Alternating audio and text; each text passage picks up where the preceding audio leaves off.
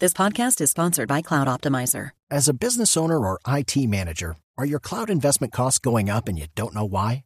It's time for Cloud Optimizer. As you migrate your business to the cloud, what you're spending and why you're spending it can get a little hazy. But Cloud Optimizer clears up the mystery and puts the cloud to work for you. Cloud Optimizer starts by analyzing usage patterns, right sizing resources, leveraging discounts you may not be aware of, implementing automation, and much more. And by reducing unnecessary expenses and maximizing performance, Cloud Optimizer guarantees you a savings of five times what you spend for their service. As you utilize cloud based services more and more, you don't have to lose sight or control of your spend. You can stay agile, streamline your costs, and optimize your performance, plus save significant money with Cloud Optimizer. Make the cloud work for you with Cloud Optimizer. Get a free assessment and find out how much you can save by going to cloudoptimizer.com. Go to cloudoptimizer.com for your free assessment. That's cloudoptimizer.com. La noticia es que la Procuraduría está investigando a 17 EPS, que son las entidades prestadoras de salud, que es un proceso eh, disciplinario derivado de la demora en la entrega de resultados en 70 mil pruebas COVID. El doctor Helman Rodríguez es el procurador delegado para asuntos de salud. Buenos días, procurador, ¿cómo está? Buenos días, Néstor. Un gusto saludarlo. Un saludo muy especial a toda su amable audiencia. Señor procurador, ¿cuál es el problema que tienen estas EPS con el tema de las pruebas? Pues Néstor, la Procuraduría General de la Nación inició un trabajo desde el inicio de la pandemia muy estricto para verificar el cumplimiento de las obligaciones por parte de todos los actores, especialmente el caso de las EPS, pues empezamos a encontrar muchas dificultades relacionadas con la oportunidad en la toma de muestras y la tardanza en la entrega de resultados y sumado a eso pues, la falta de seguimiento en algunos pacientes. Hemos tenido conocimiento de ese levantamiento de información entre todo el país, que hasta ahora llevamos 18 departamentos, donde efectivamente, como usted bien lo mencionaba, se encontraron ser algo más de 70 mil muestras pendientes de procesar, pero hay casos absolutamente particulares y aberrantes donde la EPS no solamente se ha demorado en la toma de la muestra, hemos documentado que han podido pasar 8 o 10 días desde la solicitud del paciente para la toma de muestra, sino la tardanza exagerada en la entrega de los resultados, casos donde han sobrepasado los dos meses pendientes del resultado. Es generarle una incertidumbre absoluta al paciente. Por ejemplo, tenemos casos como, para mencionarle algunos, el de Tuluá, desde el 10 de abril, desde el 12 de mayo, muestras que no se conocen los resultados. En el caso de Caimito Sucre, 32 días pendientes para conocer los resultados. Coveñas, 49 días para recibir los resultados. Arboleda Nariño, 38 días. En el caso de Villanueva Bolívar, ya con este para no seguir con la lista, porque tenemos 88 municipios totalmente documentados y como le decía ahora, 18 departamentos. Entonces en Villanueva encontramos que desde el 24 de mayo se tomaron unas pruebas y a la fecha no se conocen los resultados. Sí. Doctor Rodríguez, la, la Procuraduría eh, obviamente ha visto las cifras globales. Hemos pasado ya millón seiscientas mil pruebas que están haciendo laboratorios y las, pruebas, y las EPS. 70 mil equivale básicamente a las pruebas de dos días. ¿Es tan grave el problema como para que esa cifra manche todo el esfuerzo que están haciendo científicos, trabajadores de la salud sobre este tema? Eh, Néstor, aquí hay que mirarlo desde varios puntos de vista. Es, es cierto que se ha tomado todo ese número de muestras, sin duda, pero de todas maneras no podemos perder de vista que el éxito para evitar la propagación está justamente en tener un importante testeo y de manera oportuna. Si encontramos en los 18 departamentos todas las irregularidades y aún nos faltan 12 departamentos por revisar, pues seguramente que las muestras nos van a superar. Pero le voy a mencionar solamente un caso. Sí. Por ejemplo, Norte de Santander tenía 5.498 pruebas pendientes. El día de ayer se procesaron 477. ¿Eso qué significa? Si mantenemos este mismo ritmo de las 477, pues esas 5.498 que están pendientes se van a demorar más o menos 12 días para procesarlas. Y si a eso le sumamos las nuevas pruebas que se están tomando todos los días, pues aquí no vamos a poder tener información oportuna.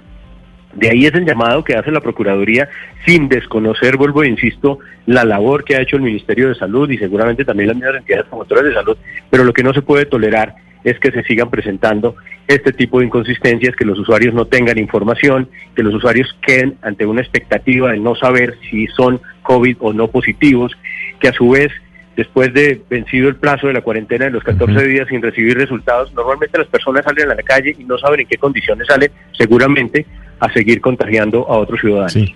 Doctor Rodríguez, ustedes en la Procuraduría se han reunido con ASEMI, con el gremio en donde están las EPS y por supuesto con los, con los presidentes o los gerentes de las EPS, porque lo que ellos dicen es que están haciendo lo mejor que pueden, pero que pues nadie en el mundo estaba preparado para una pandemia como esta.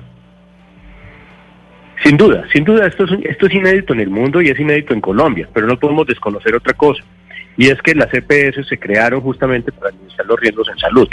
Las EPS llevan 26 años administrando la salud de los colombianos. Por lo tanto, creo que es un tiempo suficiente para que estemos preparados para atender cualquier situación de salud en Colombia. Sabemos las dificultades, por supuesto, pero esto de una u otra manera lo que nos sigue mostrando son todas las deficiencias que tiene nuestro modelo de salud.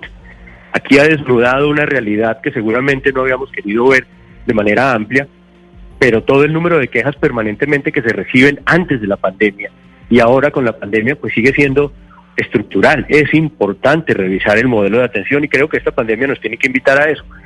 El proceso pospandemia tiene que revisar el modelo, tiene que revisar el modelo de salud en Colombia, determinar si efectivamente lo que hoy existe es adecuado o no para las necesidades de la población colombiana. Sí. Procurador, esta decisión es inédita porque en principio se pensaría que las EPS son empresas privadas y que no serían eventualmente sus representantes legales objeto de una investigación o de una sanción disciplinaria. Pero aquí tenemos a 17 representantes legales de EPS, algunas de las más importantes del país, a punto de recibir sanciones. ¿Cómo se llega a ese elemento fundamental? Es decir, ¿en qué momento ustedes logran llegar a decir, mire, esta es plata pública, aquí los señores de las EPS pueden creer que son privados, pero están moviendo dinero de todos los colombianos y pueden ser sujetos de sanciones? Muy, importante esa pregunta porque nos permite precisar. La Procuraduría, de hecho, ya ha tomado decisiones en relación con representantes legales de entidades promotoras de salud.